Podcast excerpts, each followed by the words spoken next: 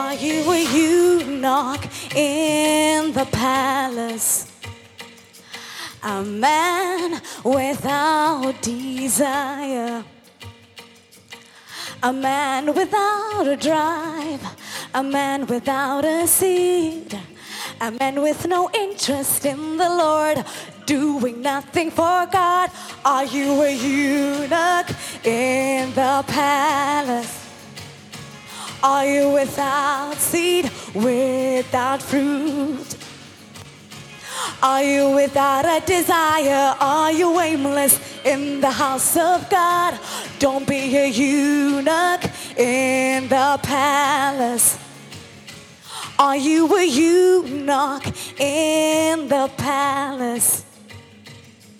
A man who is not fruitful no curiosity, no activity. A man with no zeal and no natural love. Oh God, are you a eunuch in the palace? Are you without seed, without fruit? Are you without a desire? Are you aimless in the house of God? Don't be a eunuch in the palace, the palace of the Lord. Eunuchs in the palace.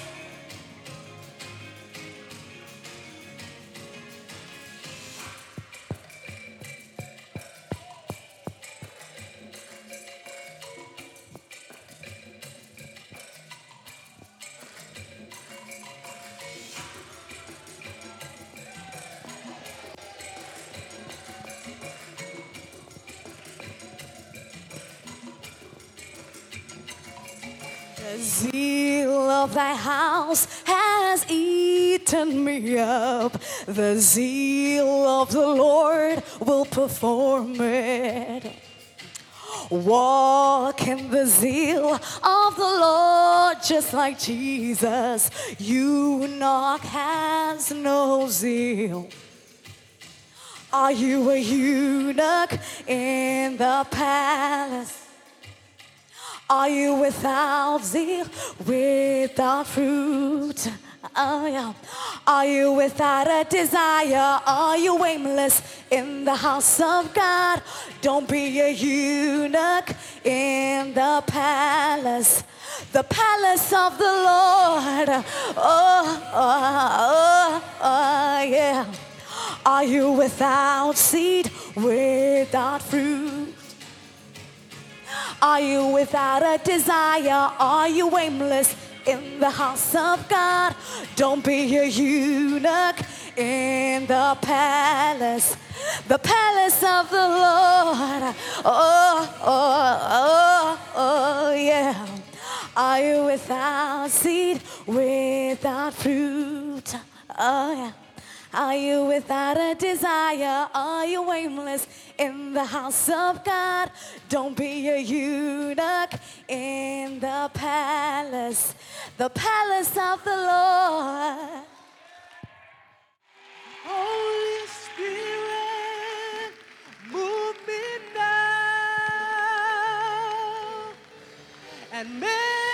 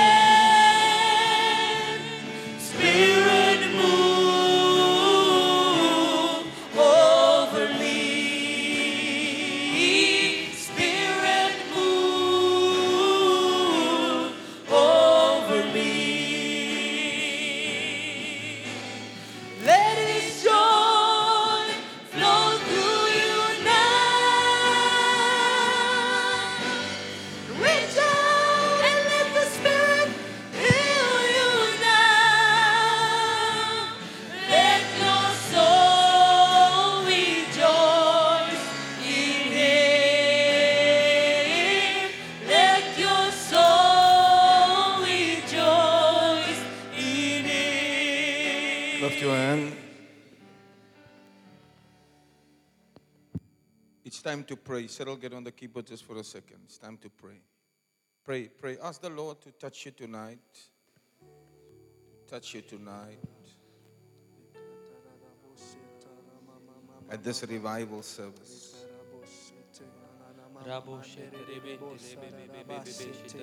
These are special services with special impartation. Male tosha ya makata.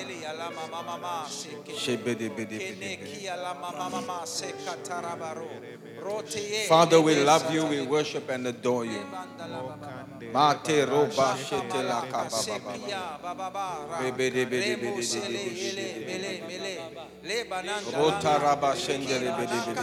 Invite the Holy Spirit to touch your life. Invite your Holy Spirit for a revival, awakening, a quickening. Something is about to happen. Something is about to happen. Supernatural things are about to happen. Ara toshe ya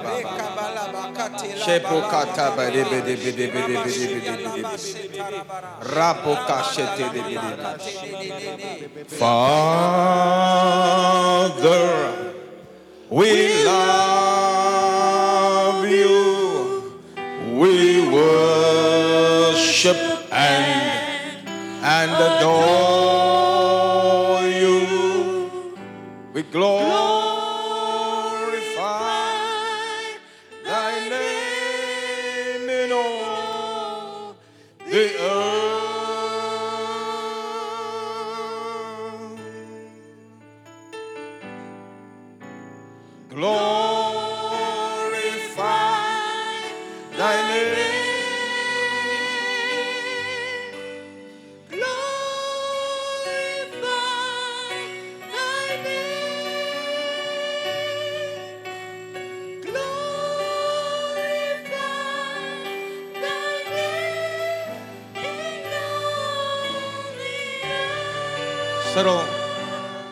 to see. What key are you in? Come to see. Father,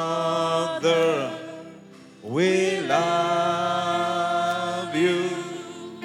We worship and adore you. Come glorify thy name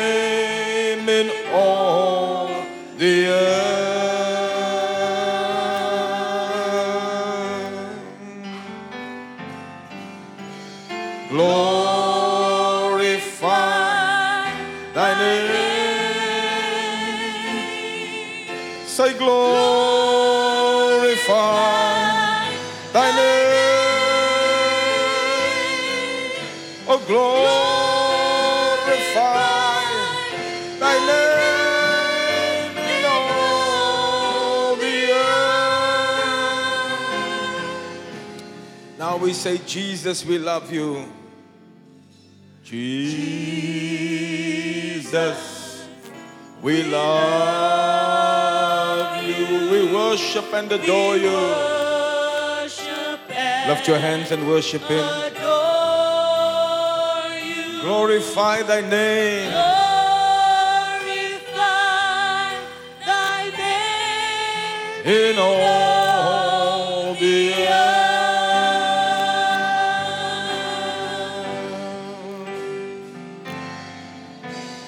Glorify Thy name.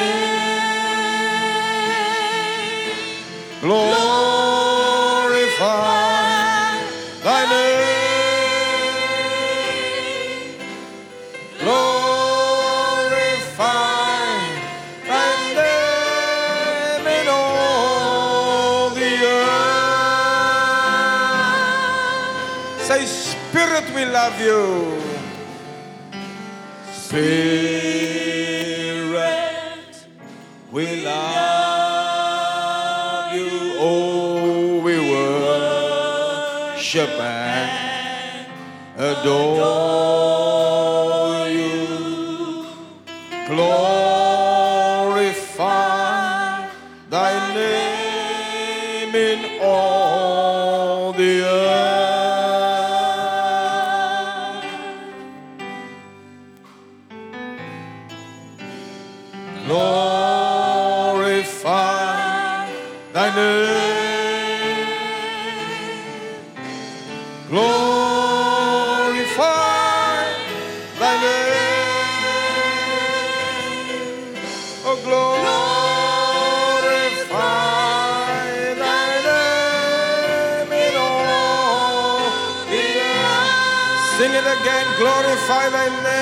it on your voices. Glorify.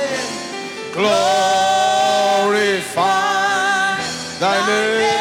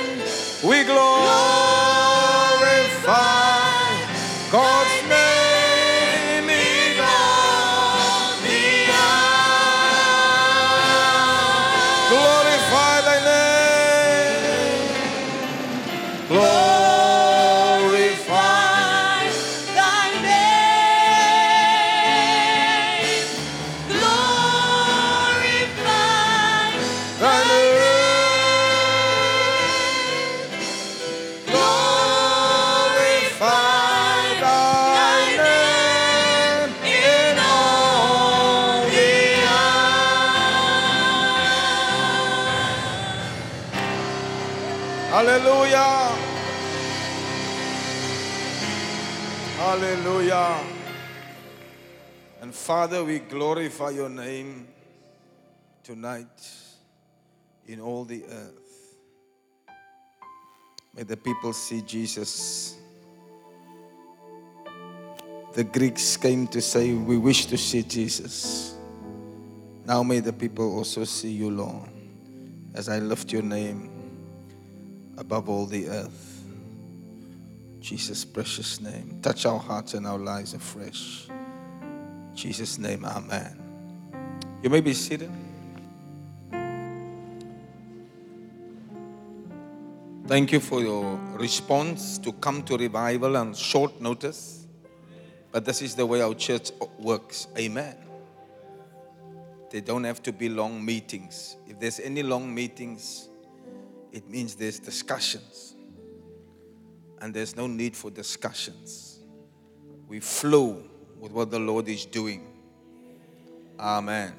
And there's nice heaters for you at revival at 7. Is it working? Praise God. Now, just two things quickly before we. The revival at 7, it comes on just as we give the an, an instruction. It's not every Sunday, depending on how we are working. But because there was nothing happening, I thought, let us meet tonight because God gave us this building and we must use it. Amen. If you don't use it, you will. If you don't use it, you will use it or lose it. It was a camp that Bishop did in America just recently. Praise God. Then, then the other thing is, before we continue, these children that were dancing here, in the evening, I really don't want primary school children here, unless, not even if the parents consent, they must go sleep for school tomorrow morning. Are you listening? High school students, if your parents have problems, also rather stay at home. Unless they, you, they write a letter to say they're okay with you to be here. It's good to be here, but we need to cover all our bases. Amen. So that dancing is nice. I like it and I want it, but unfortunately, it's, we end too late in the night. We need to use common sense. So what I think is that you bigger ladies can dance in, on, in the.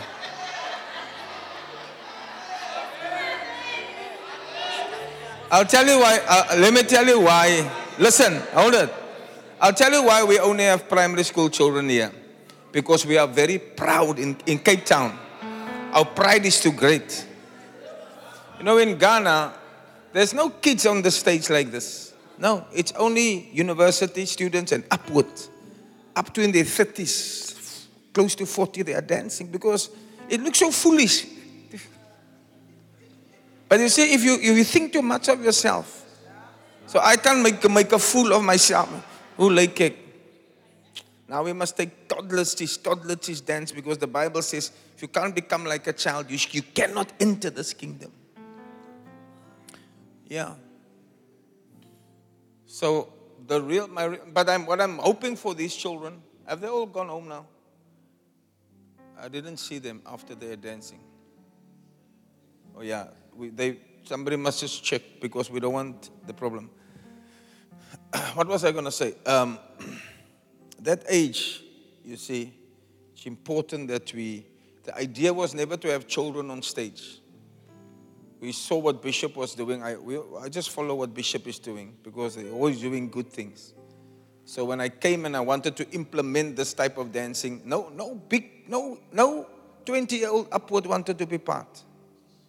They didn't want to be part. And I realized we are full of pride. We must pray to God that we kill pride in our lives. It's the biggest problem. When my son was with me now in, in Ghana, he, he was some years ago, he went there, but I think this time he saw more things. He couldn't believe the humility. I said, This is what, what, what draws me to these people humility. They are very humble, and you won't know you are proud until you start to think, what does children do? What does servants do? Then you see, maybe I'm proud. Amen. So I'm giving you an opportunity to form a dance group, the revival dance group. All sizes, all shapes, all movements. You don't have to move, it doesn't matter if you're out. Look, even the children, some of them are very out, especially those guys at the back. Ish.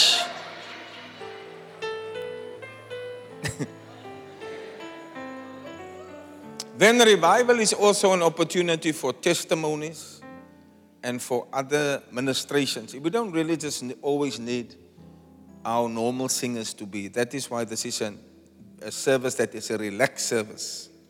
Are you with me? Where we don't, where we have uh, your your ministration, I can also allow. But you must first minister in your cell group. It is in the cell group that we discover you.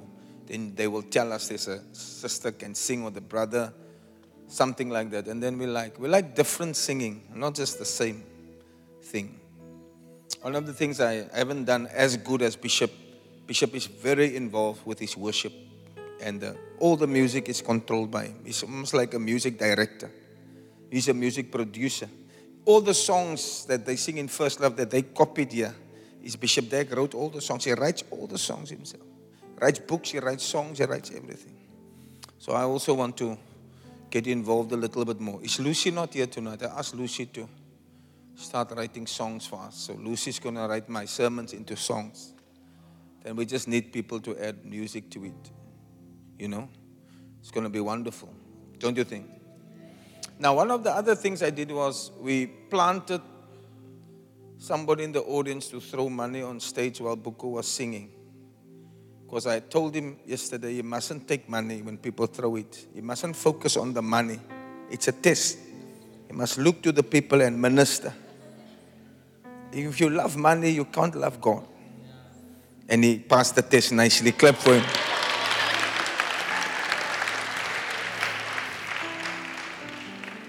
You'll be tested. Oh, you'll be tested. That's how the devil also throws something at your feet. And will you, will you fall? Amen. I want to sing a song before we. I forgot to bring my guitar. I actually wanted to play. So maybe we must buy a guitar to leave it here so that I can. I can play. Virgil must help me. This is a beautiful song. I've got it in G, but you will know the words. I have made you too small in my eyes. Oh Lord, please forgive me. And I have believed in a lie. And you that you were unable to help me.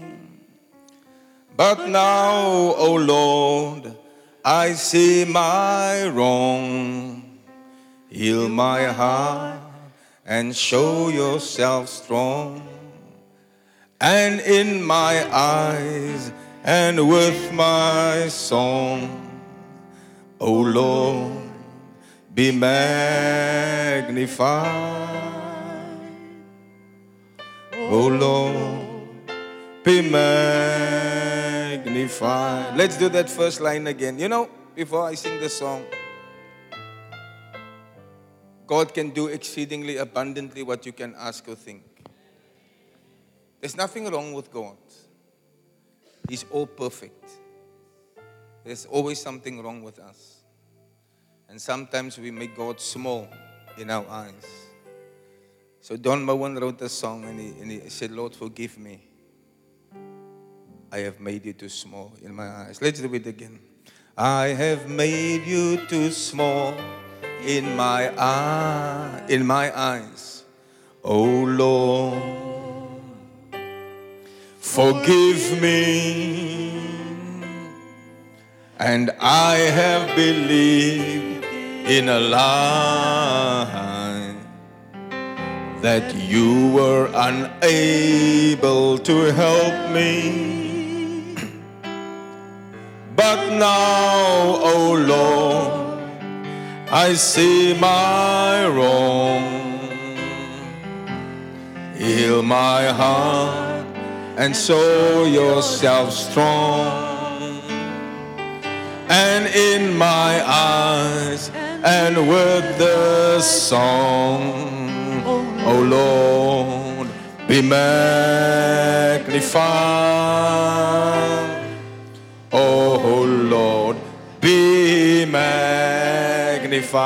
Sing with me, be magnified, oh Lord. Be magnified, oh Lord. You are highly exalted. You are highly exalted.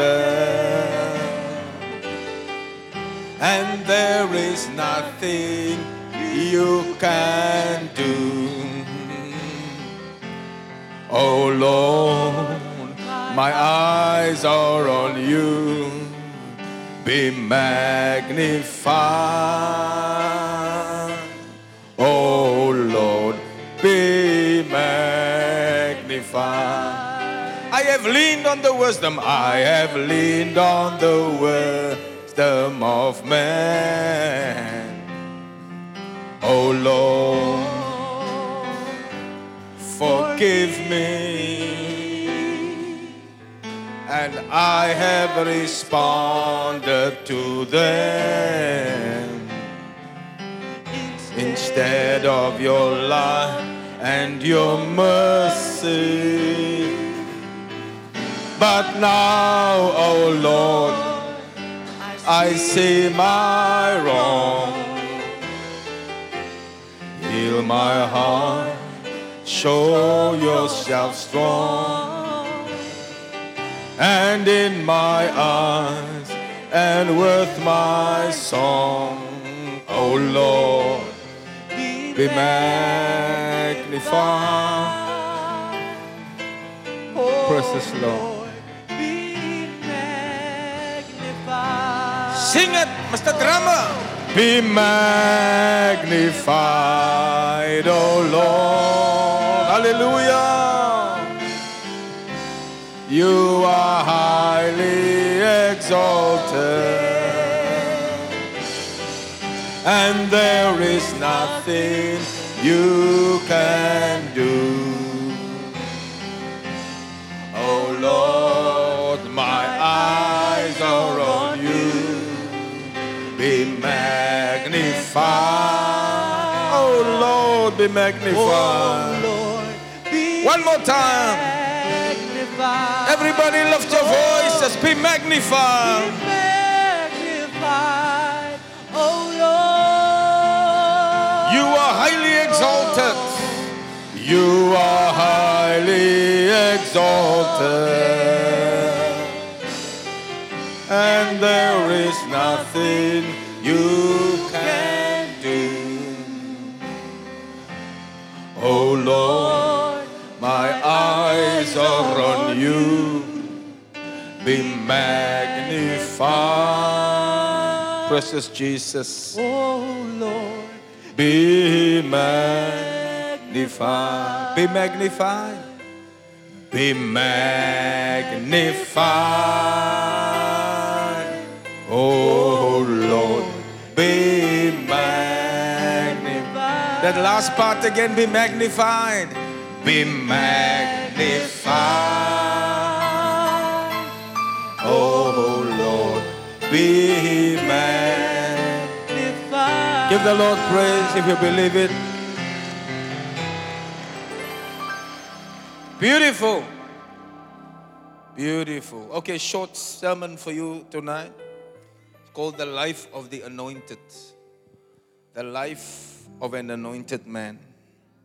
The life of an anointed person. Because it can also be a woman. Amen. Hallelujah. the life of an anointed. 1 Kings chapter 17, verse 1. In the month of September, Deirdre, I'm, sh- I'm not sure if it's correct, or 1st of October, there's going to be an anointing conference. October? End of September, I'm not sure. We'll give you the dates. You'll watch the Facebook adverts. There are two conferences I always do. It's the loyalty conference and the anointing conference. I love the anointing. I believe in the anointing. The anointing is the supernatural help of God to do the work. Amen. There's many things that a human being can do. Like gathering people can be also just a human being. You know, putting a church here. Well, even building can be. Because not only pastors build, unbelievers also build. Are you with me? But then there comes a time when you say, this man couldn't do these things by himself. It must, there must be something extra. You see. That's the anointing. Hallelujah. And there's something we must all crave for. We must all desire. One of the ways you get anointing is to desire the anointing. If you don't like it, if you don't, you're not interested in it, you will miss it. Bishop Dag always says the anointing is both a verb and a noun. A verb is a doing word, a noun is a naming word. A noun names people, places, animals, and things. So when we say anointing, we, we speak of something. Then we also say anointing is, is the verb, the act of anointing someone is pouring oil. Because in Acts it says how Jesus Christ was anointed. You see, he was anointed, and then also we talk about what was thrown on him. Not garage oil or motor oil. How he was anointed with a, I think it's Acts 10. How he was anointed with a, no, not Acts 10. What is that scripture? How Jesus Christ was anointed with the Holy Ghost and power, went about doing good and healing all those that were oppressed of the devil, for God was with him. Amen. So he was anointed. The substance that was poured on him was the Holy Spirit. Do you see? So when we speak, speak about anointing, we could also directly or indirectly mean the Holy Spirit. You are anointed with something. The oil is a symbol of the Holy Spirit. The oil and the wind and the fire and the water, these are symbols of the Holy Spirit for us to better understand the workings of God. Amen. Glory to God. But I want to give you a short sketch on the life of the anointed, and I know you will be blessed. Amen. In First Kings, oh, it's Acts 10, I was right, sorry. My memory is also, when you put something in your memory, it will always, you can pull it out. That's why if you write exams, you can't pray for supernatural revelation of what's in the book. Yeah? You must first look in the book. Then the Lord will bring back to memory. You see, the Bible says the work of the Spirit is to remind. What Jesus said, when He comes, He will remind you of the things I already said. So it is there. But you haven't, you can't be reminded of something you don't know. so I remembered in Acts 10 38 how God anointed Jesus of Nazareth with what? With the Holy Ghost. With the Holy Ghost. You must be anointed with the Holy Ghost. Not fail Willie. Not Castrol GTX. Huh? Ah, not engine oil. With the Holy Ghost and with power. And he went about doing good and healing all that were oppressed of the devil. But I want to focus on a man called Elijah. Hallelujah. The anointed of God. Elijah the Tishbite. Go to 1 King 17, verse 1. When I was in, in Sunday school many, many, many moons ago, I joined the Baptist Sunday school. My mother sent us to the Baptist Sunday school because it was near to our house. We were assemblies of God people, but it was too far to go to our church. But she sent us to the Baptist Sunday school because they had a very organized curriculum. Yeah, it was like a national curriculum for all the Baptist churches, Union Baptist of South Africa, and we had to write exams and everything was very nice. And it was there where I heard about this, the word anointing for the first time. The anointing that was transferred from the big prophet to the junior prophet, Elisha. His name was similar to his mentor, Elijah.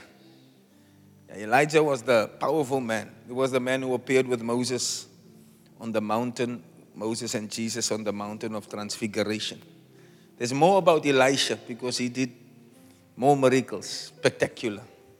But the one that where the father anointing was Elijah because he left someone after him. When he went away, he left Elisha. But when Elisha went away, there was nobody after him. He couldn't produce another after his same kind. So he called the bear out of the bush to kill the children that mocked him. He was a, he was a, he was a wild uh, prophet. Yeah, he killed people. He was. Whom Jehu will not kill, Elisha will kill with a sword. People mustn't look at priesthood. You see, the Catholics and these guys, they've made the priesthood look like sissies. You know? Like you just wear this cloak and this. I can make dominoes better than you can. It's not that. Real anointed men were killers because we were in a war. David killed the bear, he killed the lion, he killed Goliath, he killed many men. His hands were shed with blood. The sweet, then, he, then after he killed them all, he, he take his harp and he play. Yeah. As the deer panteth for. There, a head is lying here, a toe is lying there. Somebody's finger is still clicking. For the waters, so my soul longs after thee. Yes. Fighting with anointing. The anointing makes you a fighter. to stand in ministry, and I, that's the evening services is good for ministers. I believe you all you are all ministers of the Lord. He makes his ministers flames of fire. May you be a flame of fire. Ladies, don't look at your gender and think it's for men. This is for ladies too. Some of the greatest preachers in the world were women, an anointed woman. Yes.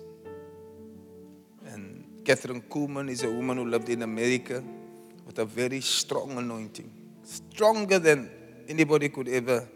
They, they, the historians who saw her said they never saw something like. Benny Hinn was good, but he was also just like Elisha following Elijah. That woman was anointed by God. They say she had she just came into the building and the people were already healed. She was not yet on stage. She was in the back room. She was powerful. Braces broke like off the backs of people, like a brace, just something, somebody invisible pulled the braces off. She was anointed. Somebody said one day she walked off the platform and she missed a step. And she turned around in, in the air and she walked back. Hey. If Jesus could walk on water, is it not possible? Hmm. Any rate, I love the anointing. You must love it. It's the Holy Spirit. God gave us the Holy Spirit, and He never went. Jesus went back He said, I'll come again. But the Holy Spirit, He said, I'll give, I'll ask the Father to send the Holy Spirit. And the Holy Spirit came many years, 2,000 years ago, and He's not gone back. He stayed. Hallelujah. So God is with us on earth. When Jesus came to earth, he was called Emmanuel, God with us. You see, but he was limited to his earthly body because he took on the panoply of flesh. He came, he became a man to, to also tell God what it's like to be a man and to tell us what it's like to be God. Yeah, he was the God man, son of man, son of David, son of man, son of God. But the Holy Spirit came and is here. The sad thing about it is we have just not recognized him, you see. And, and one of the, the secrets to the Holy Spirit is you must recognize him. But when you recognize him, everything Jesus spoke about him, you will, you will, you will recognize him through what Jesus said about him. He will glorify me. He will take off what is mine and give it to you. Beautiful.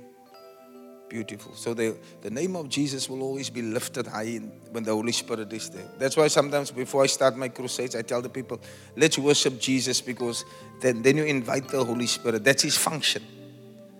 To, to make Jesus big. Amen. To lift him up. He shall not he shall not speak of himself, he shall speak, he shall glorify me. Beautiful.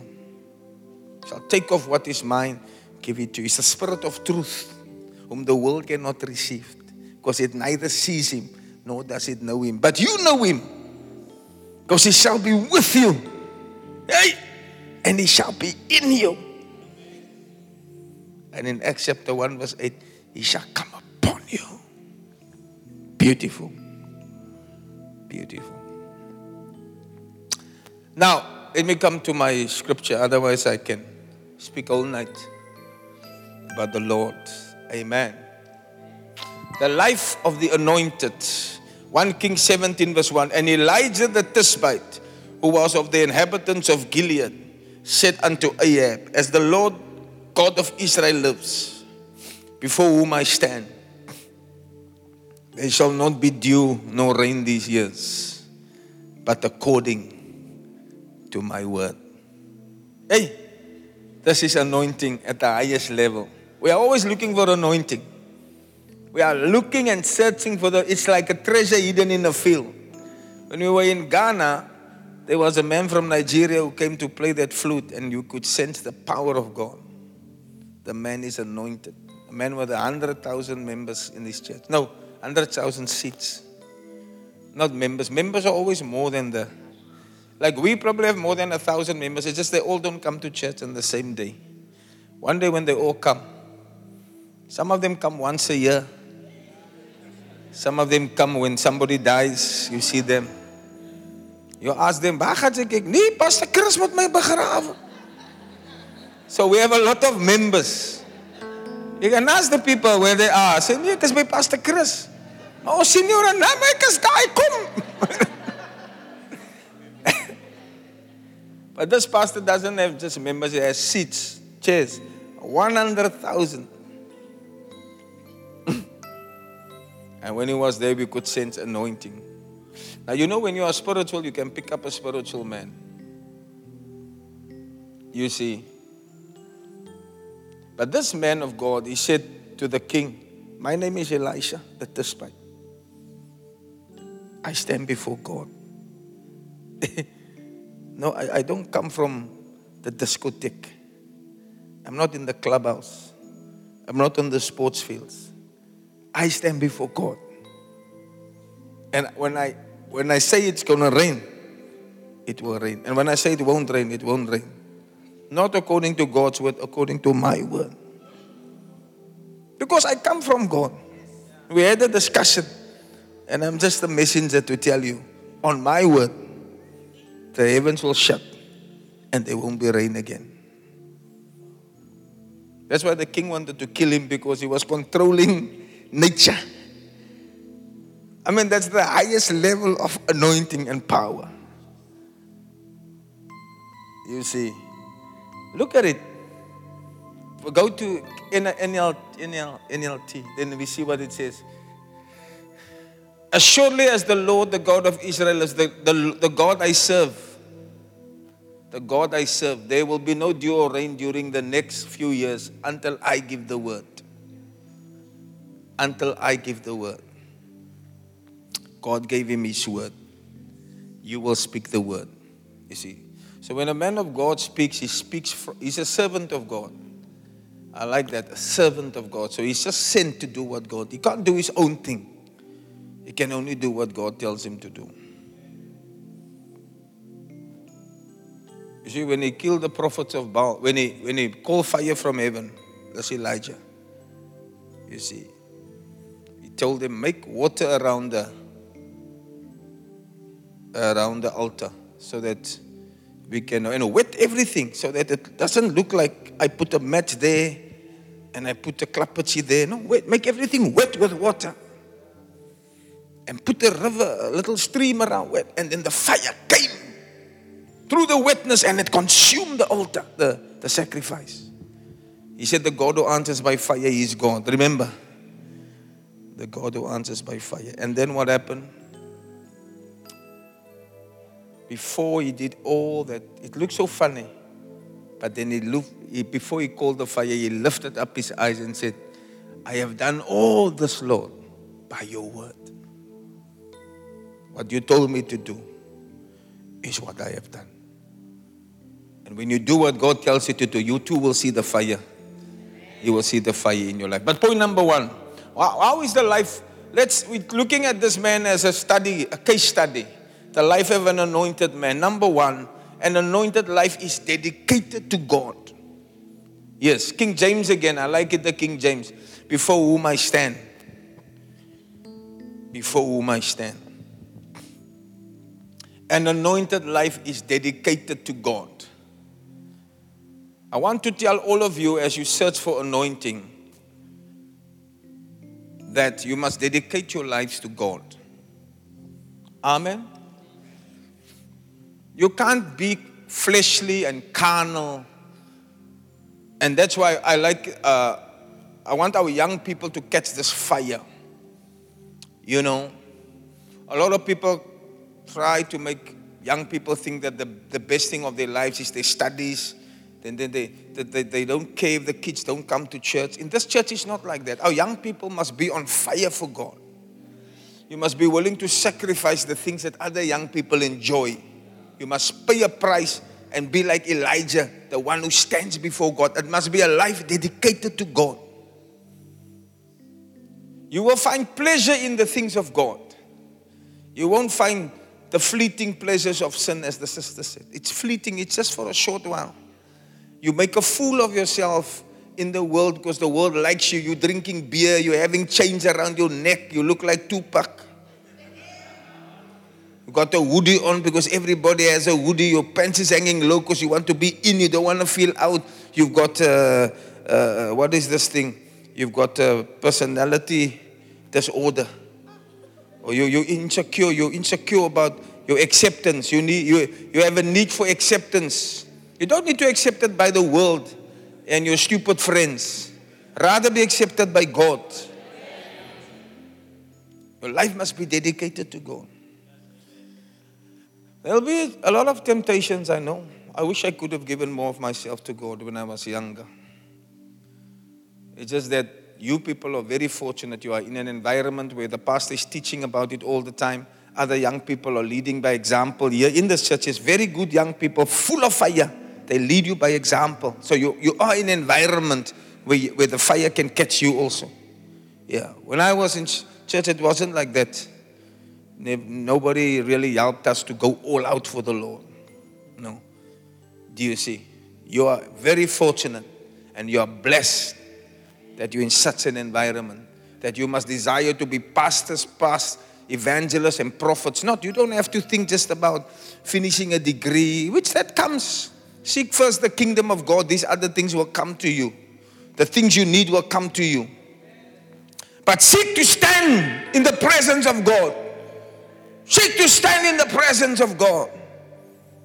Hallelujah. You don't need people around to show that you are now prayerful or that. No, you must be alone in your pajamas and you sing to the Lord. Take out your Bible and read. Don't worry, we're going to have nice carpet here. No, none of these small. A red carpet with nice soft underfelt. So if you fall, you just want to keep lying down. All these things are coming. You know, ladies and gentlemen, young people, if you if you can hear me today, the fleeting, fleeting means swift, it goes by quickly. Your youth is fleeting. It's swift, it's just like a vapor, then it's gone. But the decisions you make in that part of your life determines your destiny.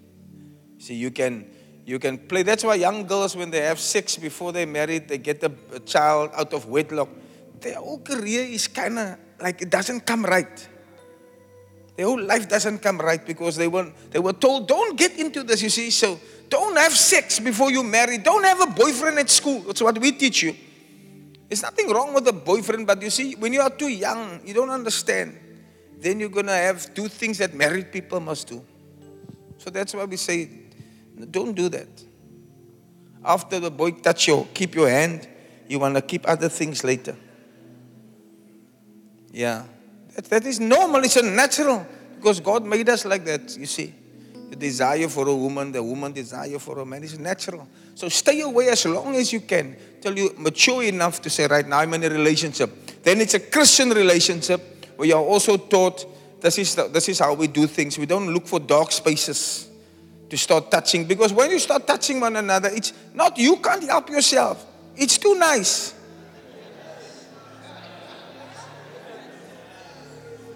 Fleeting places of sin. It's too nice. The first time I touched my wife's arm, I couldn't believe how soft it was. Hey, smooth. There was no hair, nothing like my arm was a rough, full of chopped knives as I was falling. I said, Oh Lord, my God, when I know some wonder. I consider all the things thy hand has made.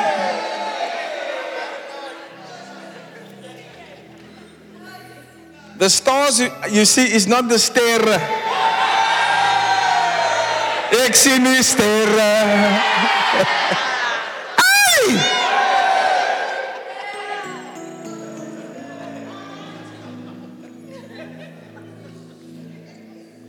I think Eddie Murphy was walking on the beach in California. You know Eddie Murphy? So two beautiful women came walking past him with bikinis. And he turned around and he said, There must be a God.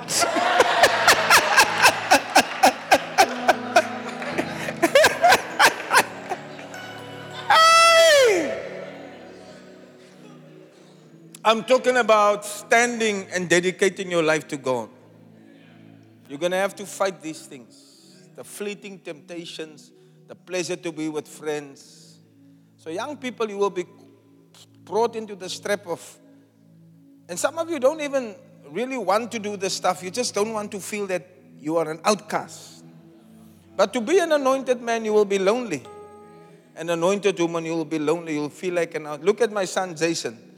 He was he was he was kind of seen as a strange person at school when he was taking the, the, the chairs and stuff to the, to the room where they would have praise and worship when he was a young boy. Now he's been invited back to come and speak. The whole school is sitting there. Do you see? But he paid the price then for the fleeting pleasures of sin. Now he's past that stage, the stage of foolishness. All these young ladies that have children out of wedlock can tell you what I'm saying is true. We can't tie you with chains and ropes. You must decide for yourself. I'm going to listen to Pastor Chris. There'll be many husbands waiting for you. Many husbands. You don't have to take be early. There were some girls I warned here in this church. They didn't listen. Now I see they are pregnant. And my warning is so, you know, it's not even sophisticated, it's straight.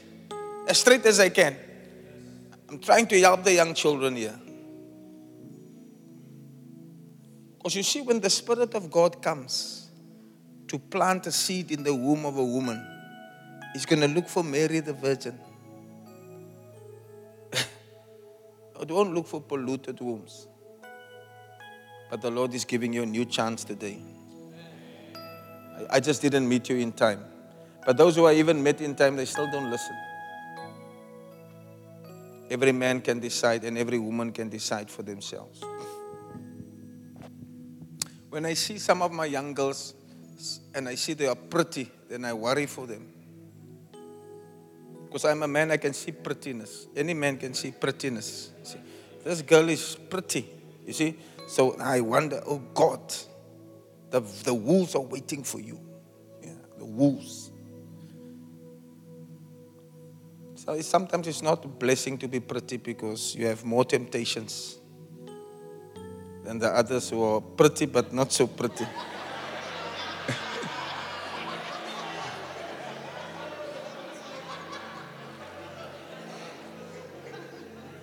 Just think back at school when there was this, this one or two girls that's now really pretty.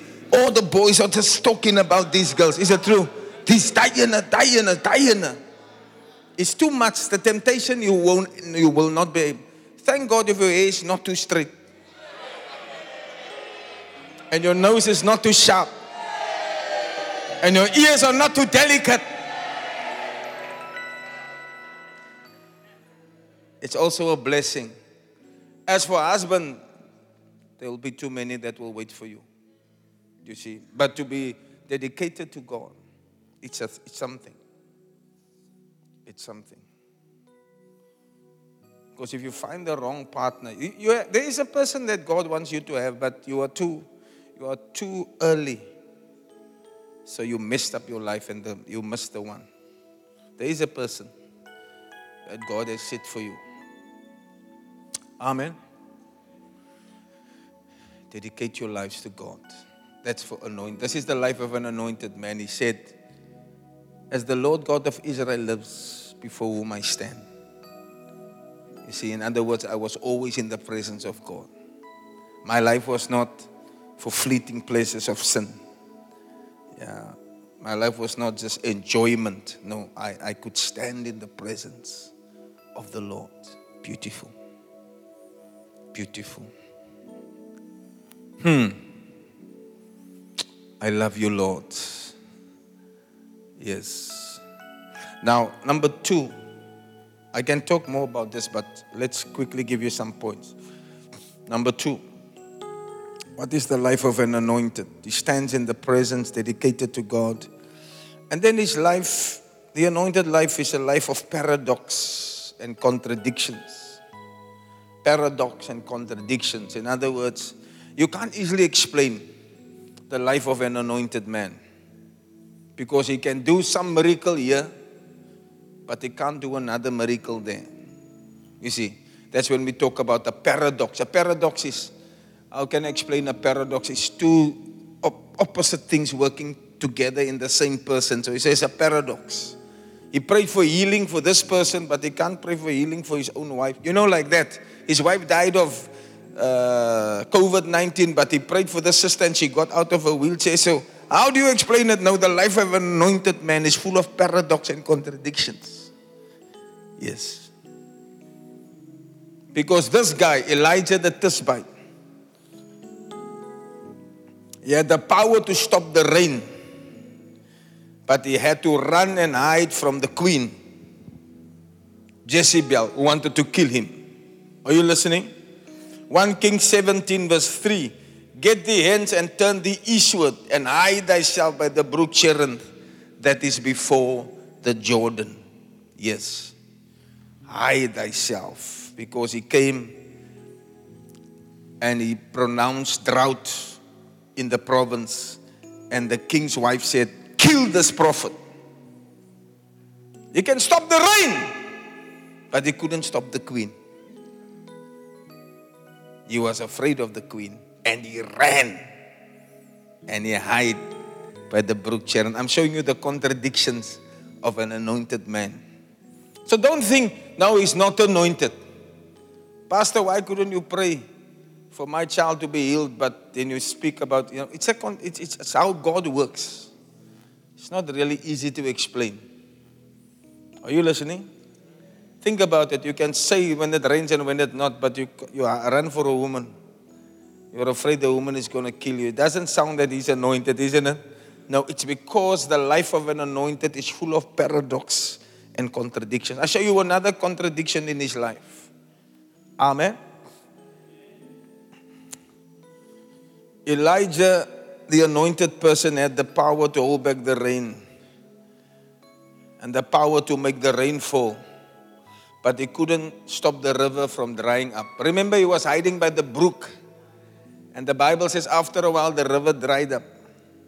If you can determine rain to fall and not to fall, can't you also determine the river to flow or not to flow? It's a contradiction. Yes. 1 King 17, verse 7. And it came to pass, 1 King 17, I mean, 1 King 17, just stay in the chapter.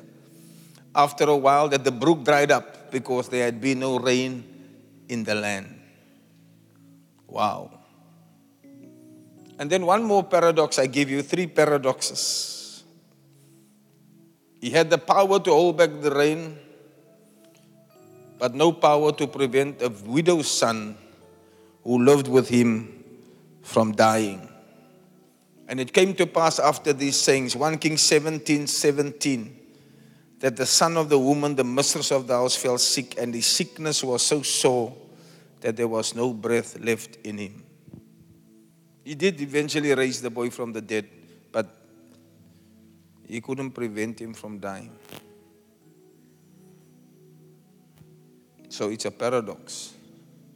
Even in his presence, death also happens. Amen. Sometimes I wish I can just raise people from the dead. The way I see people cry over their loved ones. But it's not for me to determine. I stand in the presence of God. So God determines that thing. You see. Jesus came and a lot of people died in his 33 years when he was. He didn't raise them all from the dead. Lazarus was raised, the widow of Nain, son, Jairus' daughter, but not much more. To whom God wills, to whom God wills.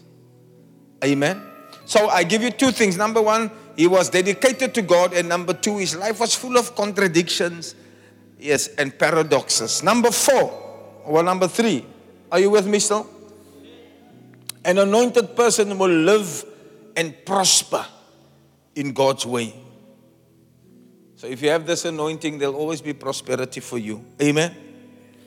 But God will decide how you get money. And He will also decide how you will use it.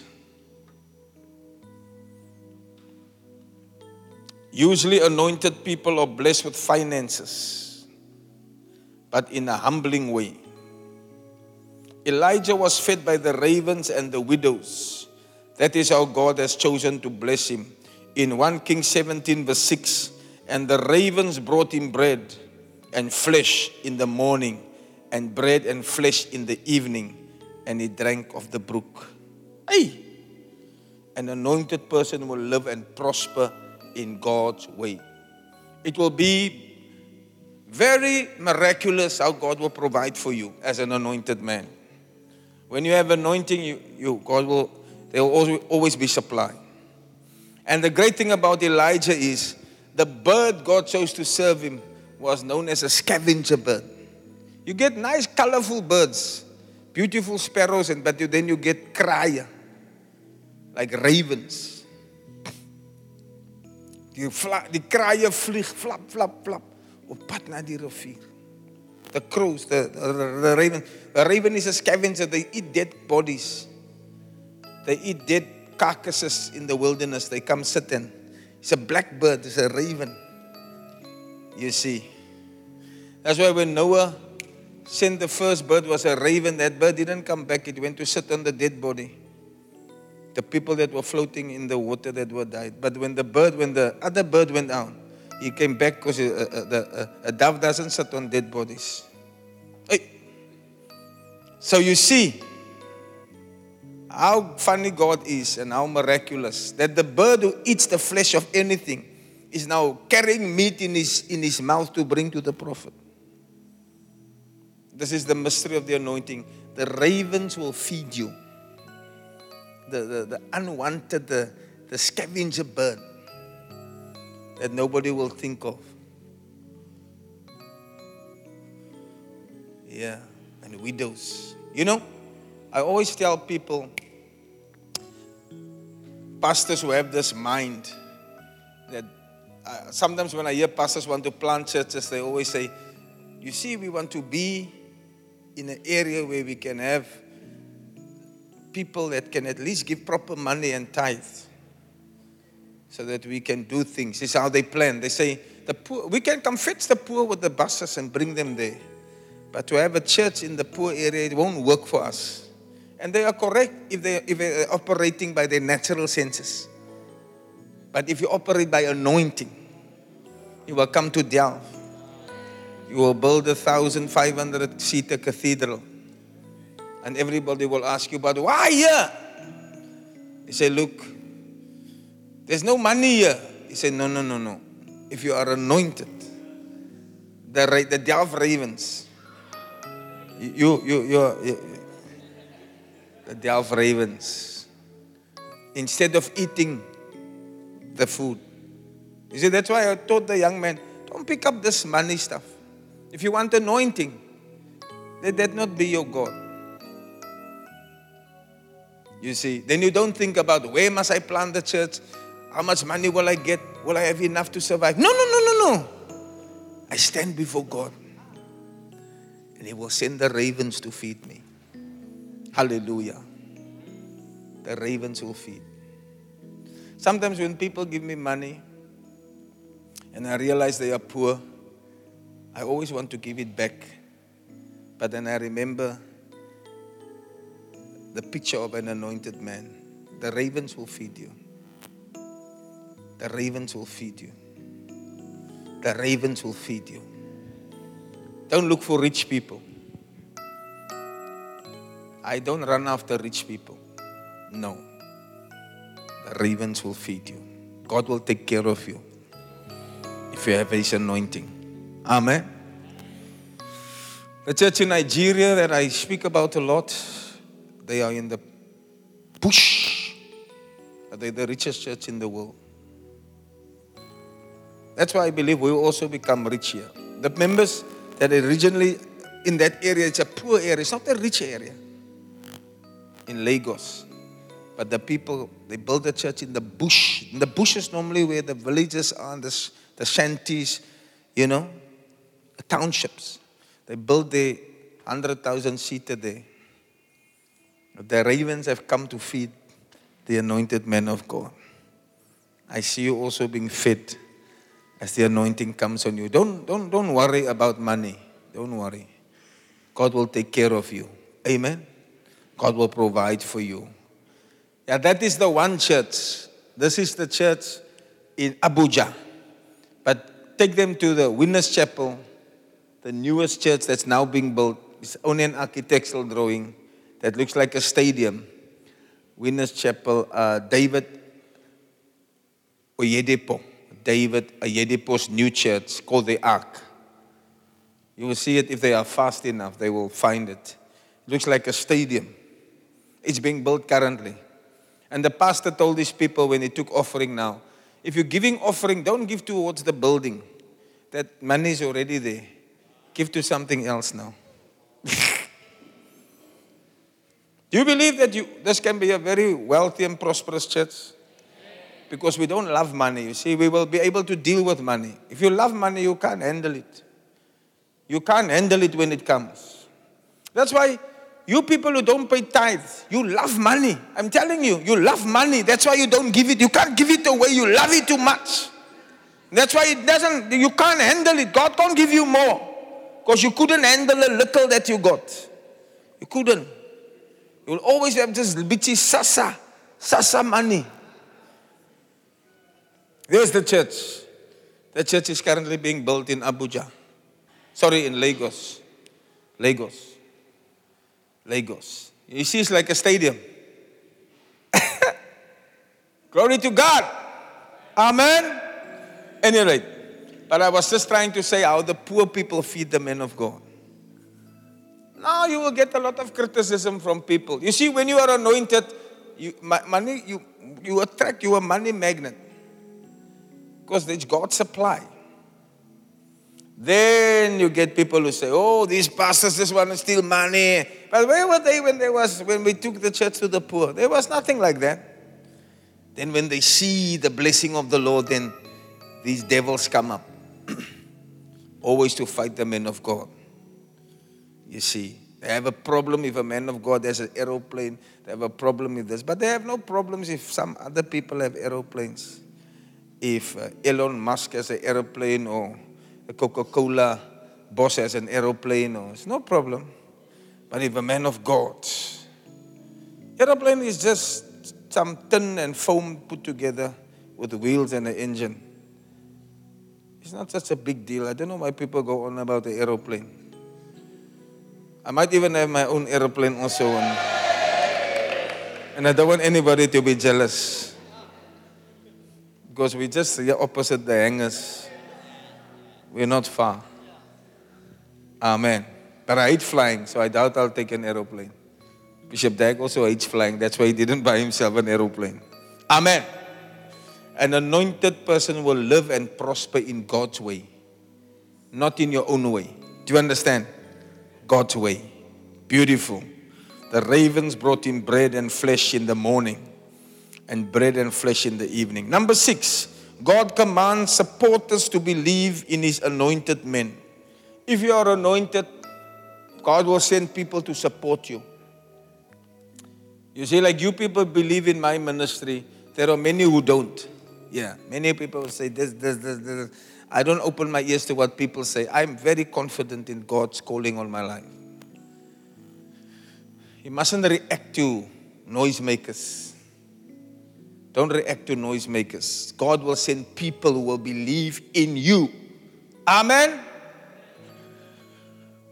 He'll believe in his anointed men. God commands various people to love the anointed men and to help the anointed men. Look at the widow in 1 Kings 17, verse 8 to 9. And the word of the Lord came saying, Get, get up from Zarephath, arise, go to Zarephath, which belonged to Zidon, and dwell there. Behold, I have, I have commanded a widow woman to sustain thee. Are you listening? There's a widow there that will give you something. And she went and did according to the saying of Elijah. And he and she and the house did eat many days. So God will send supporters of the men of God. One day a woman gave a 10,000 rand in our church and she was a widow. I was aware she was a widow. And when my secretary, we were doing the finances once and I saw and I said, but ask this, go and ask this woman, you know, is she okay? Where does she get this money from? I don't even think it was the first 10, it was second time she gave. 10,000 Rand. And as my secretary was about to contact her, I realized I must not do it. I made a mistake. I must not ask her anything. God is showing me something. I've commanded the widows to feed thee. Look at it. I have commanded a widow woman there to sustain thee. And immediately I realized Bishop Dag was preaching this message. And I listened to it, I listened to it. And then when this thing happened, as I was about to send my secretary to, uh, to speak and say, Look, are you okay? Where do you get the money? Are you? I realized, Don't do it. This is God. And then the message came back to me because I've heard it. He shall command the ravens and the widows to feed thee. It's a sign of anointing. Are you hearing? It's a sign of anointing. So you don't have to have a business, look for money here, there, there. No, He will command. I'm giving you the life of an anointed man. So may you also seek the anointing, and God will command the widows to feed thee. Now, as I come to the end, Anointed men must overcome the Jezebels of the ministry. In this story, the queen that hunted him was called Jezebel. You all know, or you should know, she hunted for Elijah and he ran away. so you see, the highest kind of anointing always attract the spirit of Jezebel. You must overcome the Jezebels of your ministry. And who is Jezebel? Jezebel may manifest in different ways. Jezebel may be a woman who uses her body to entice you and to seduce you. Because this woman painted her face. And in the early years of the church, the Pentecostals used to just always rebuke ladies that put makeup on and call them Jezebels. But it's, it's not correct because makeup is nice. Makeup make ladies look nice. They must sometimes put makeup on, but not too much. The, the, the two colleagues jumped in the bus and the ones the one the one woman was standing there. The bus was full, there was no place to sit. So the one colleague told the other one, Kyk, bro, give this woman a place to sit. Let, laat die vrou sit. Sy kan mos sien die vrou. Hy sê, "Nee, 'n painting moet mos hang." She, she was full of makeup. She was, you know, the bus has this thing. Hy sê, "Ja, my sy kan mos sien die vrou staan, laat die vrou sit." Hy sê, "Nee, my broer, painting moet hang."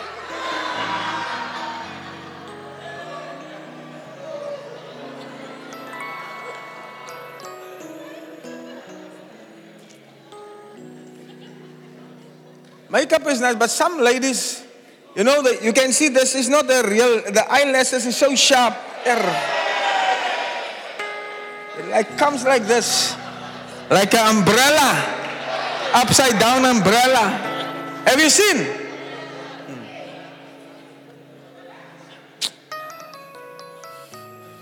Let me not go there, but it's, it's, it's don't have to to go that all the way. But that, that's why they call her Jezebel. Because look here, what I give you the scripture which speaks about this. He painted her face in 2 Kings 9, verse 30.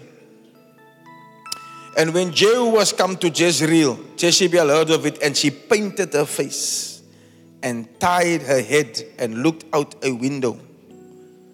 Blue eyelashes, or green here on top here. What did they call this? eyeshadow, pencil line, dusting. First the base is in it, the primer coat, then the filler coat, then the finish coat. Huh? what is that? Concealer. It takes away the spots. Huh? in a highlighter.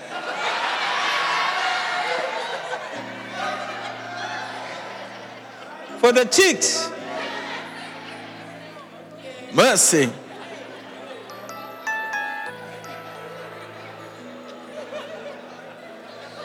But I think it's nice sometimes, a lady, just a little bit of lipstick, eyeliner, nice, it's nice. Make yourself nice.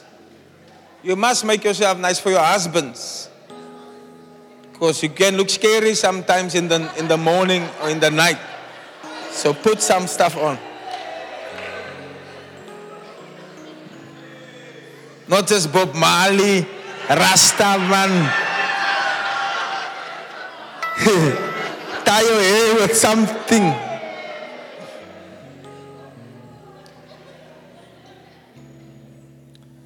Yeah, she painted her face, you see in 2 Kings 9:30. And Jehu entered the gate and said, That Zimri peace is his master. And he lifted up his face to the window and said, Who is on my side? And they looked out to him two or three eunuchs. And, and they said, Throw this woman down. So they threw her down. And some of her blood was sprinkled on the wall and on the horses.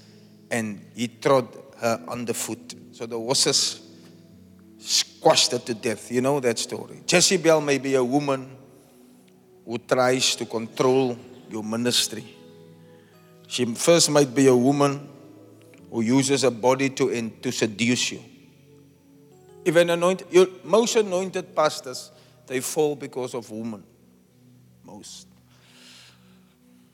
Sometimes they have huge churches, you know, and, and the devil always waits when they get to the pinnacle.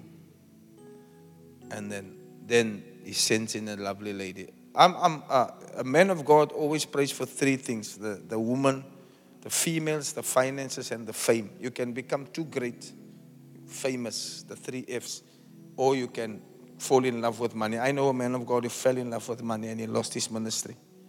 Yeah. Then the other thing is this thing, woman, is used most by the devil to bring men to shame. Most.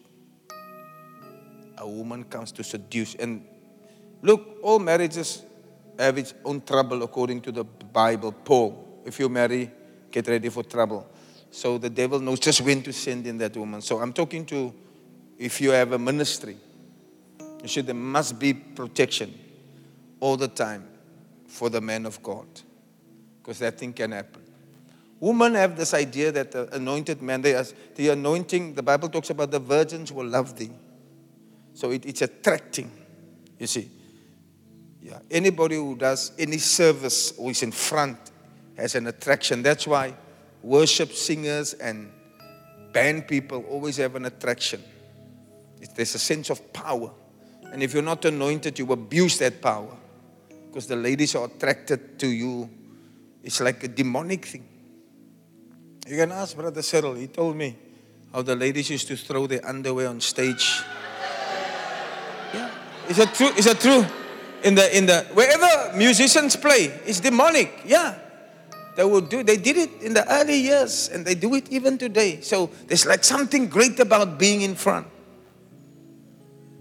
And if you're not careful, you see, you either must have a team around you, always have teams around you, or if your wife is with you, it's always good for an anointing. But you will, this, this, this thing will come for you. The Jezebel spirit will come for you. You must pray a lot about it. Paul said you must treat the younger ladies as your sister and the older woman as your mother and the older men as fathers. Have that mind. Don't a mind, how can I sleep with this girl? Yes. Some of my leaders, many of them I had to rebuke years ago because some of them had to chase away from the church because they abused their position and they slept with the young girls. The young girls are always attracted to men that's in front or have some leadership position because their own men are very weak at home. So they say, I wish I can have a man like that. You must be conscious of that when you are dealing with people. Are you with me?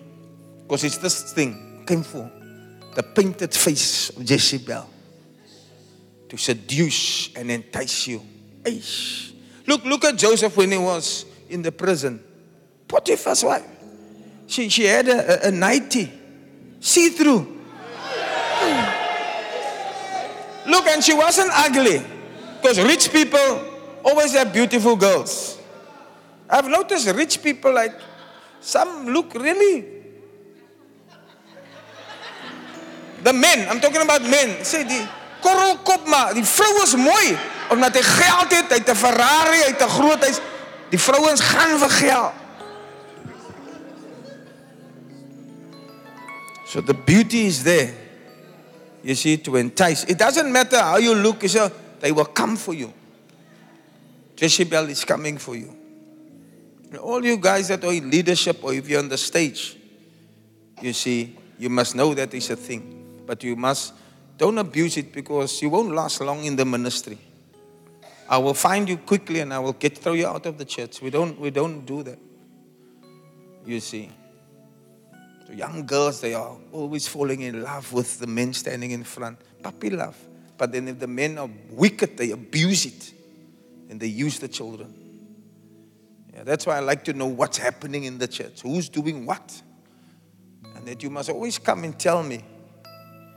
There's no lady here that can say, I sent them love letters or say nothing to them. They can say, they can say now, they can speak now. I don't, I don't. Do you see the painted face? I'm talking about the challenge of the man of God. Yeah. And you can quickly pick up a lustful spirit. You can pick it up. Because you don't even have to talk, you can see the way this person is looking at you. This is lustful.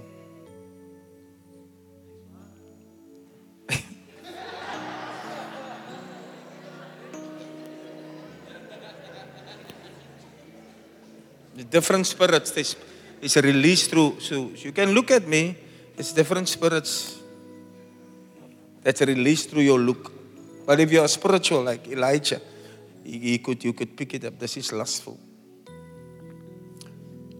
i mean the some of my great heroes in the ministry fell through women so i don't criticize them because i know of the danger of the jezebel I know of the danger. And you know what these women will do? Once you, they have, once you have fallen, they take you to the press.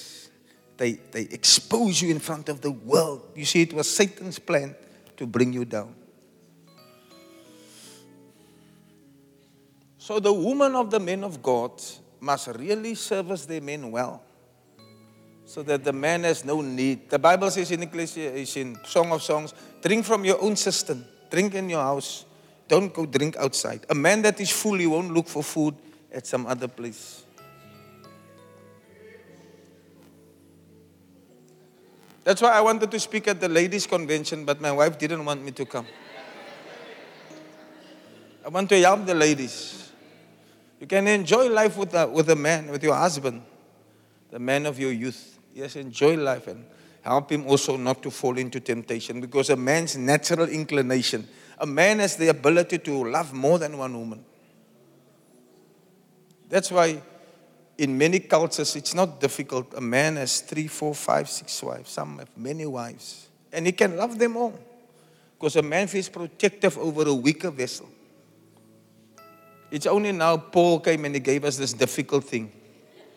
You must be a man of one wife.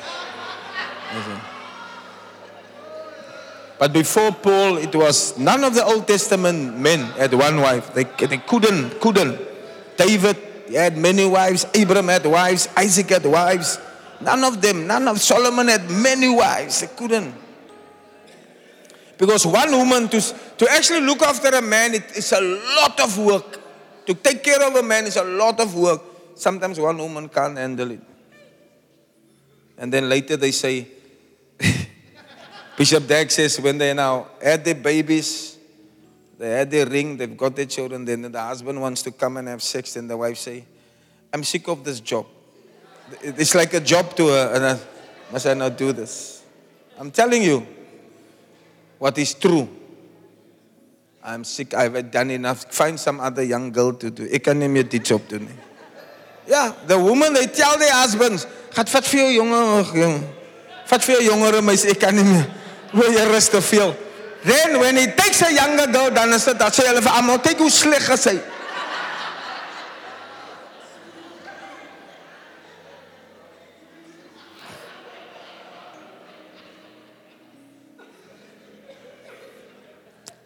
When you're a man, you, you need the Holy Spirit's help to, to, to, to kind of uh, pull in the reins, you see, of just being with more than one wife. Hallelujah. But Jezebel will come. Then Jezebel will also be a type of manipulator. It's the second part of Jezebel. She will control, she will try to control your ministry. That's why women don't like me to speak at their conventions. Because I tell them, especially this thing, where women try to control the church and the pulpit. Jezebel may be a woman who tries to control your ministry by eliminating those she does not like. You look from this Jezebel in 1 Kings 18, verse 4, she killed the prophets. When he, when he spoke to the king, when he warned the king, the king didn't want to kill him. It was the wife that wanted to kill him. And she killed the prophets. Look at this. For it was so when Jezebel cut off the prophets of the Lord that Obadiah took an hundred prophets and hid them fifty in a cave and fed them with bread and water. Jezebel wanted to kill them all she eliminates all those she does not like. Yeah.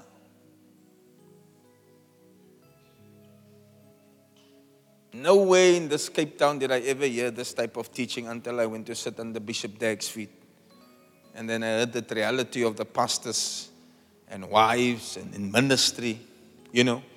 But it doesn't only apply to a pastor in front. Any man who's got a good calling, you will always you will find mostly that your wife can be an eliminator of people around you. You understand? So if the wife doesn't like this person's admiration for you, then she will cut him off, or her, him or her, cut him off.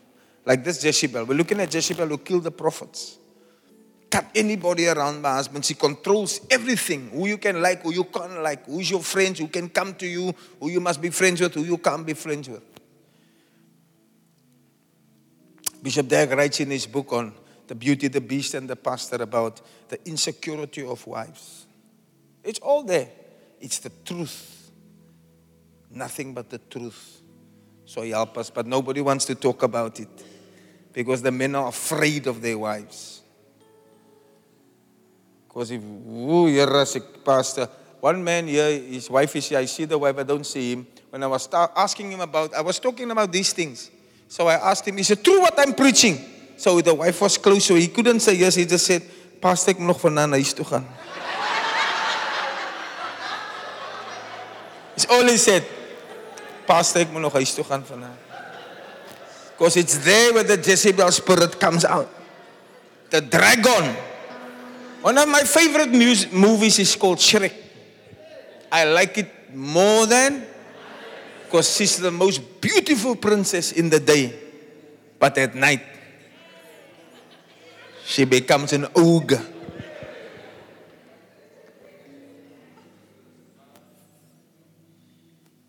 Eliminates all the people around the prophet. The prophets, other prophets were all killed by Jezebel. Eliminate. Woman, you mustn't suffer from insecurity. become bitter to live with a woman that is insecure. Must trust your husband. Don't look at his phone all the time. My phone I leave open, but it's not, my wife doesn't have to look at it. These things that husbands and wives are hiding phones and putting codes on phones. Yeah, in the church, yeah. Kan nie inkom nie. Vrou, Man sit in die toilet, die vrou soek 'n kou. Kyk hoe wanneer jou pa kom.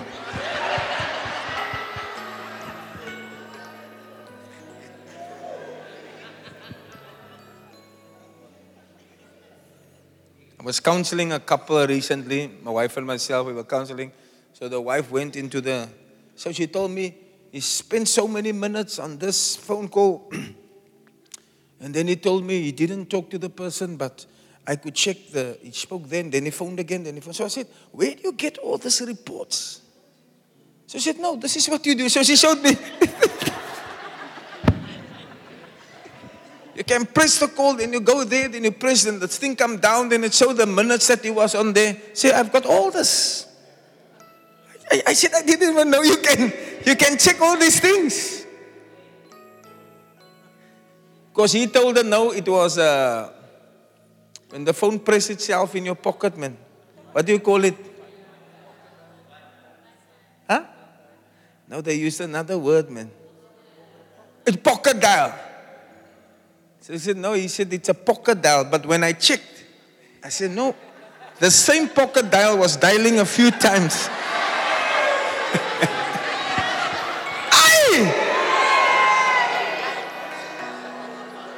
Eliminate this one. so the husband, he was, he was guilty. He was phoning, but then he said, no, it's nothing, it's nothing wrong. You know, these counseling sessions take long, I'm telling you, with pastors. It's not even our church. I have to deal with these issues, and I get so tired. He said, that's why I like honesty. Just be truthful. Don't. So now to investigate this thing and then she, this woman must get out of the church and blah, blah, blah. The pastor needs to deal with these people, but he can't because when the wife sees them, she's, uh, suspicious. Suspicious mind. It's a problem women have. Bishop wrote it in his book um, Insecurity and Suspicion. You're always thinking. Jy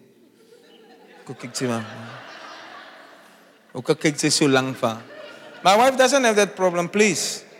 My wife keeps saying that the people always think she has the problems the way I'm speaking, but it's not. I'm, for you, I'm helping. I, I'm not afraid of a woman, me. That's why I want my wife, don't dictate to me what I must say. I will say it. Whether she likes it or not, I say it. So she had to come and live with it. Iemand moet mos die waarheid praat, is dit waar? Wie gaan die mense help? Ons help jou. If your husband is unfaithful, that is thing. God will God will show him out. Don't don't go and fight and throw plates broken and bang the doors. Lost I. It's not the child of God. That's not the way you must live. Amen. Okay, that's Jezebel. Number three. Let me. I'm closing. What's the time? Oh. Did we have something to eat after this for the people? Is there coffee? And nothing warm like chip rolls. Where's Sister Asha? Where's the chip rolls? For revival, there must be nice stuff, some samosas and chip rolls. Please, is there anybody that can do what I'm asking? Make it happen. Not today, but coffee today, no? And uh, what is there also? Tuck shop. You can buy knickknacks. Knickknacks and coffee is all right.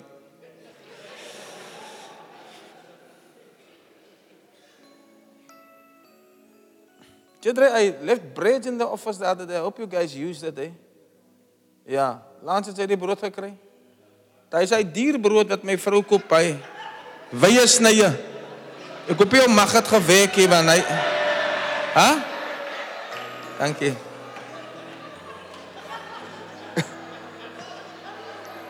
You know you get the normal bread then you get this expensive big bread. My wife always buy those Hy's maar net so 2 rand meer, maar ek weet nie hoekom die mense so synig as om hom te koop nie. Ek was net worried oor sy mag want as 'n mens gewoond is dit tipe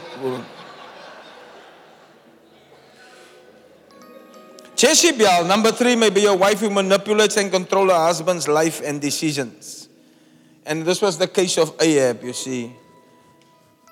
Jezebel, his wife, came to him. This is in verse 21, uh, 1 Kings 21, verse 5. I'm closing now. 1 Kings 21, verse 5 to 11. Jezebel, his wife, came to him and said to him, Why is it that you are sad? Why don't you eat bread? And he said unto her, Because I spoke to Naboth the Jezreelite and said to him, Give me your vineyard for money, or else, if it please thee, I will give another vineyard for it. Put it in the NLT, please. NLT. Let me continue reading up to verse 11. And, he, and I asked Naboth to sell me his vineyard or trade, but he refused. Ahab told her. Just see what she did now. Verse 7 quickly. Are you, the, are you the king of Israel or not? Jezebel demanded. Get up and eat something and don't worry about it. I'll get you Naboth's vineyard. She's controlling this man's life and his ministry. Go on. And she wrote letters in Ahab's name, sealed them with his seal. Look how she does. Manipulative woman. She writes it in his name and she signs. Look, ladies, let me tell you something. You can try to look like an angel here. This thing that this woman is doing is not uncommon in our communities today. Women control things, stamp things in. Maar as jy kerk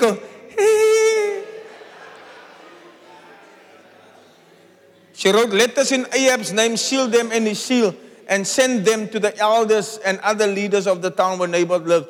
Verse 9. In a letter, she commanded, call the citizens together for fasting and prayer and give Naboth a place of honor. Verse 10. And then see two scoundrels across from him and will accuse him of cursing God and the king. Then take him out and stone him to death. She organized the death of this man. Verse 11. So the elders and the other town leaders followed the instructions Jezebel had written in the letters. My God. So she controls the husband's ministry. She controls the elders' ministry. Some women will tell their pastor, their husbands, Pastor Chris is not treating you right. The husband doesn't have a problem, but the wife behind. Pastor Lefoy always told me this is that when they go home, they come from the meeting. When they go home, then they change their minds. It means the wife has affected them. I once had a case with one of our senior leaders, and he agreed with me.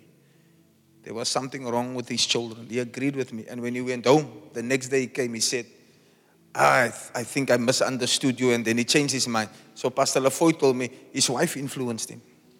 I always check with Pastor Lafoy, he's my mentor. I said, How do I deal with this? He says, No, it's not him. His wife is controlling everything from the house. He told me, You, you might have to remove him from leadership because he's a puppet on a string. Jezebel is controlling him. So, the men here, you must be men because you have a pastor that's a man. And I'm one of the last of the Mohegans. I hope when I'm gone, there'll be men like me that will stand. You see, women are beautiful and women are also made in the image of God. And a woman has a rightful place. In my book, uh, Out of Order, I write a whole chapter on women there. And so when you, when you, when you, when you do what God designed you to do, you are the most beautiful and beneficial person. Yes. You must conquer the curse of marriage. I like women around me because the way they serve me is wonderful. I just say coffee, they run. I say this, they do. I say this, they do. Women is better than men in that because they are made to be helpers. They are designed by God to be helpers. That's why women help great in the ministry. But when they come to their own husbands, they become problems. They can't function in their God given designed role that God made them to be because they have elevated themselves like Satan with pride. Your husband will spoil you so much if you go back to your role that you're designed. But let, let me not go into that. But this Jezebel, she manipulated and she she organized the killing. But Jezebel don't always have to be a woman, it can also be a man. Amen? Who controls your ministry and your decisions. Jezebel may also be a husband who manipulates and restricts his wife. So it's not just a woman. It can also be a man, somebody who controls and manipulates. That's why you see some pastors can't work with me because of the character God gave me. I'm not the type of democratic decision making pastor. When I say we do this, we just do it. And it works most of the time. I do consult. I have some I have my close board that we talked about things, but they know when the decisions must be made. You see, leadership is about making decisions. You must make a decision. Um, we're going this way, we're going there, we're chasing this person away. You can't leave rotten apples to destroy the church. Chase them away. Then you see your church is surviving. You see, but if you're a weak and a timid leader, you can't survive. Then other people control the church. Yeah. And Jezebel's control the church. Jezebel is not always a woman, it could be another man in the ministry. So an anointed man will always have this trouble. And I've noticed pastors who can't do much, their boards control them, their wives control them, they have been stripped of authority. Small church after 50 years, he couldn't tap into the anointing. Because Jezebel will come for the anointed man. This is the life of an anointed man. Ministry is full of war. The dimensions is your house, your family, then the community, and then the orangus. Can you survive it? I see the Lord anointing you to become great. You will be great. Let's stand to our feet.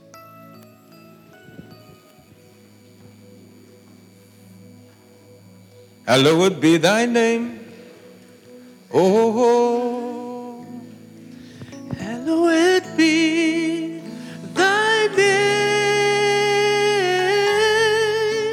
lift your hand. Hallowed be your name. Hallowed be your name. Lord and Majesty, divine authority.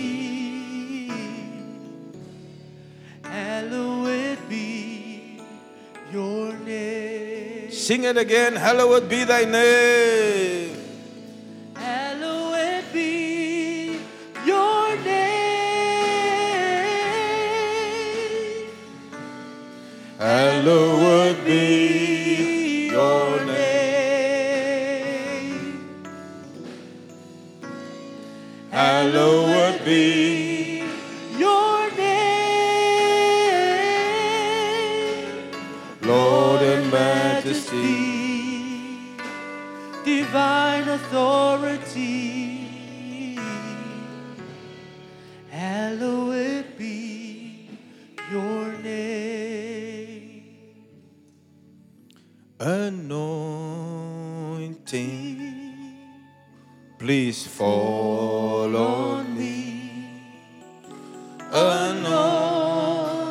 Precious Jesus.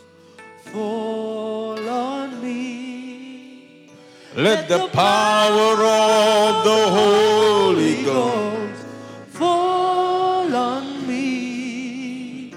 Anointing fall on me. One more time, anointing. Anointing Anointing fall on me.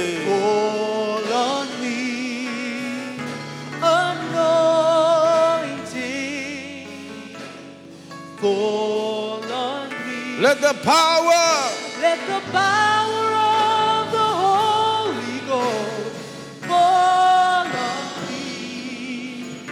Anointing fall on me. All right. I think the teaching was enough for you for tonight. What did you learn tonight?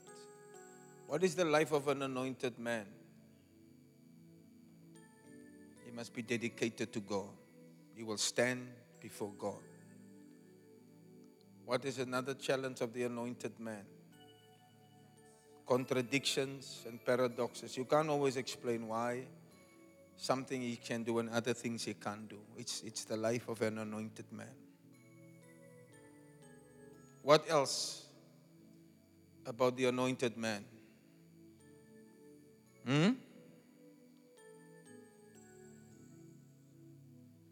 God will provide for the anointed man, isn't it? To the ravens and to the widows. And then what about Jezebel? She will be the challenge for the anointed man to control his ministry or to seduce him with a makeup. And he can fall and he can lose it all. But I see the Lord giving you power to overcome. Let me pray for all of you. Your hands are lifted. Father, we all desire the anointing. Help us to overcome these things. Thank you for the wisdom of the word that is a mirror to us and shows us what we must and can and must not do. Help us, Lord, by your Holy Spirit. We want to have this power to do the work of God. The anointing is for service. Help us to fight Jezebels in our lives, to fight the seduction of women, of men. Fight, Lord, those who kill, those who help us. In the name of Jesus. In the name of Jesus. Let us stand before God and say, like Elijah, I am the one who stands before the Lord, and I'm sent from God. In Jesus' name, fill us with that power, and we will be your servants. In Jesus' name, amen and amen. Clap for the Lord.